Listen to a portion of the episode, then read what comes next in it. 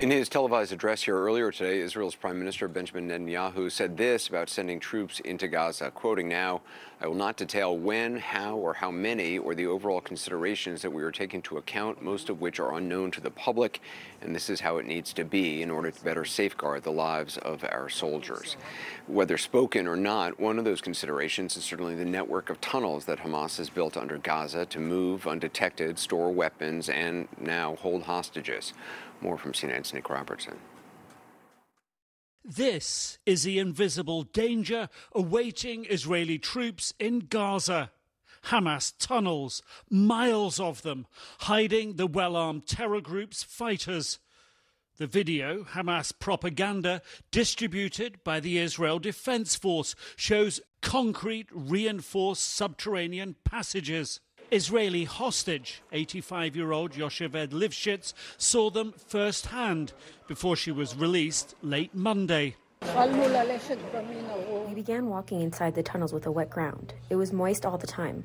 Hamas and Palestinian Islamic Jihad have been building tunnels under Gaza for at least a decade. The ceiling is made out of concrete. Over the years, CNN has been shown them by both the IDF after capture and by the terror groups themselves, showing off their underground advantage as propaganda, a place to hide weapons. Estimated at dozens of miles long, they snake underneath many of Gaza's neighborhoods and have become known to Israelis as the Gaza Metro. These new videos the IDF is sharing appear to show a progression in sophistication and therefore an increase in potential danger to troops in the event of a ground incursion into Gaza.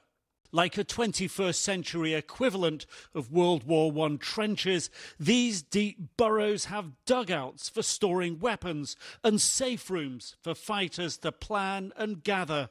Small trap doors in the desert let militants evade advancing troops, even sneak up behind them. And the danger down here, not just to the troops above, but to Israeli civilians too.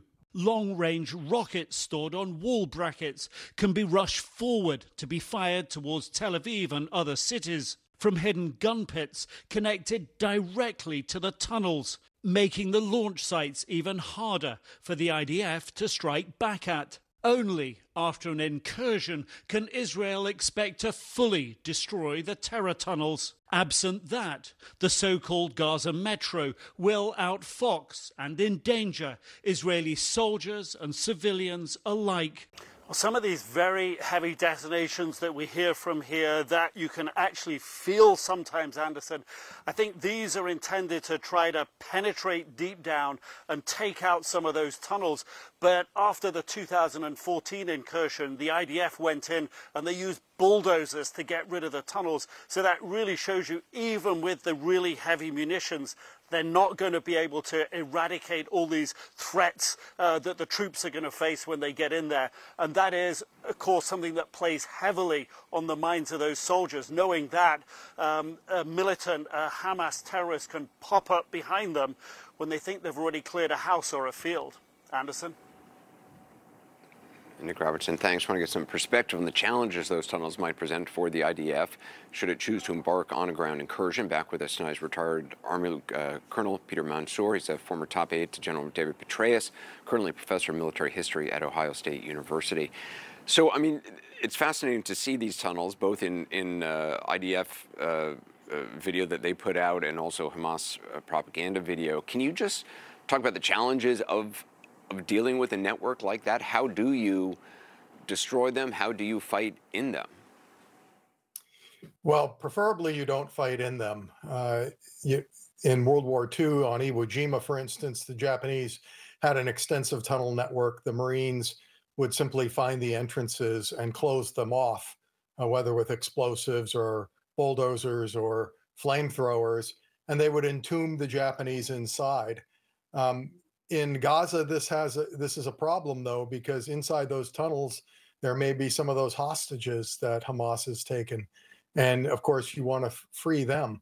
But fighting inside tunnels is a slow, dirty work, claustrophobic, and very, very dangerous, and it advantages the defender. So I don't think the Israeli Defense Forces really want to get into a, a close knockdown, drag out fight inside those tunnels. E- even mapping or gathering information about the tunnels I, must be extremely difficult. Yes, you you might be able to, with persistent surveillance, find the entrances and exits, uh, but where the tunnels lead, how they snake around underground, uh, almost impossible to tell from overhead uh, reconnaissance. Uh, the Israelis, as they advance forward with their ground offensive, are going to have to leave troops in the rear to secure their their rear areas. They can't assume that once they've cleared a building, for instance, that there aren't um, hatches that through which the militants can come come up from the ground behind them. And in, in a dense urban environment like Gaza, with obviously now lots of debris around, I know they have bulldozers as well, but how vulnerable are, you know, APCs, tanks in urban combat? Well, it's a misnomer that urban combat is just infantry combat. The the best uh, force to use in, in in urban combat is a combined arms team that has tanks, that has infantry fighting vehicles, but they need to be protected uh, on the ground by dismounted infantry and overhead uh, by air defense and uh, and air force assets. So the combined arms team rules the modern battlefield, and that's as true in the urban environment as it is in the open desert. And how do you think this conflict? I mean, we've talked. Uh, you, you and I have talked about. Uh, you know about Mosul, about uh, the U.S. experience there, Iraqi forces' experiences there. Um, how big were, or, or, or uh, uh, Fallujah were the civilian populations pretty much cleared out of both of those places? In Fallujah, yes. Uh, the U.S. forces and Iraqi forces surrounded Fallujah, gave them several weeks to clear out before they went in. So uh, that was a fairly clean battlefield, if you will. Um, Mosul still had some civilians, although far fewer than uh, are in Gaza. Um, and the, there were civilian casualties in that fighting. Um, but uh, the way that the U.S. and Iraqi forces went about clearing Mosul uh, reduced those casualties using special forces and targeted airstrikes. If you go in with a big, a heavy ground invasion, as the Israelis might be planning, then there's going to be a lot of uh, death and destruction in the path of the advance. And if civilians are in those buildings as they're assaulted, they're going to, a lot of them are going to die. And so, is that the idea of of of more limited incursion with special forces? Uh, is that something you would recommend in a situation given the number of hostages and the civilian population still there? Well, there's a, a Marine three star general in Israel right now who's probably recommending that course of action to the Israeli Defense Forces uh, to do it the way we did it in Mosul. But there's a drawback to that it takes longer.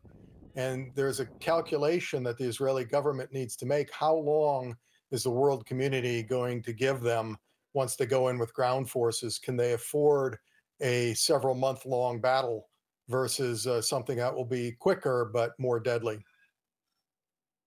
Hmm. Colonel Peter Mansoor, thank you. Appreciate it.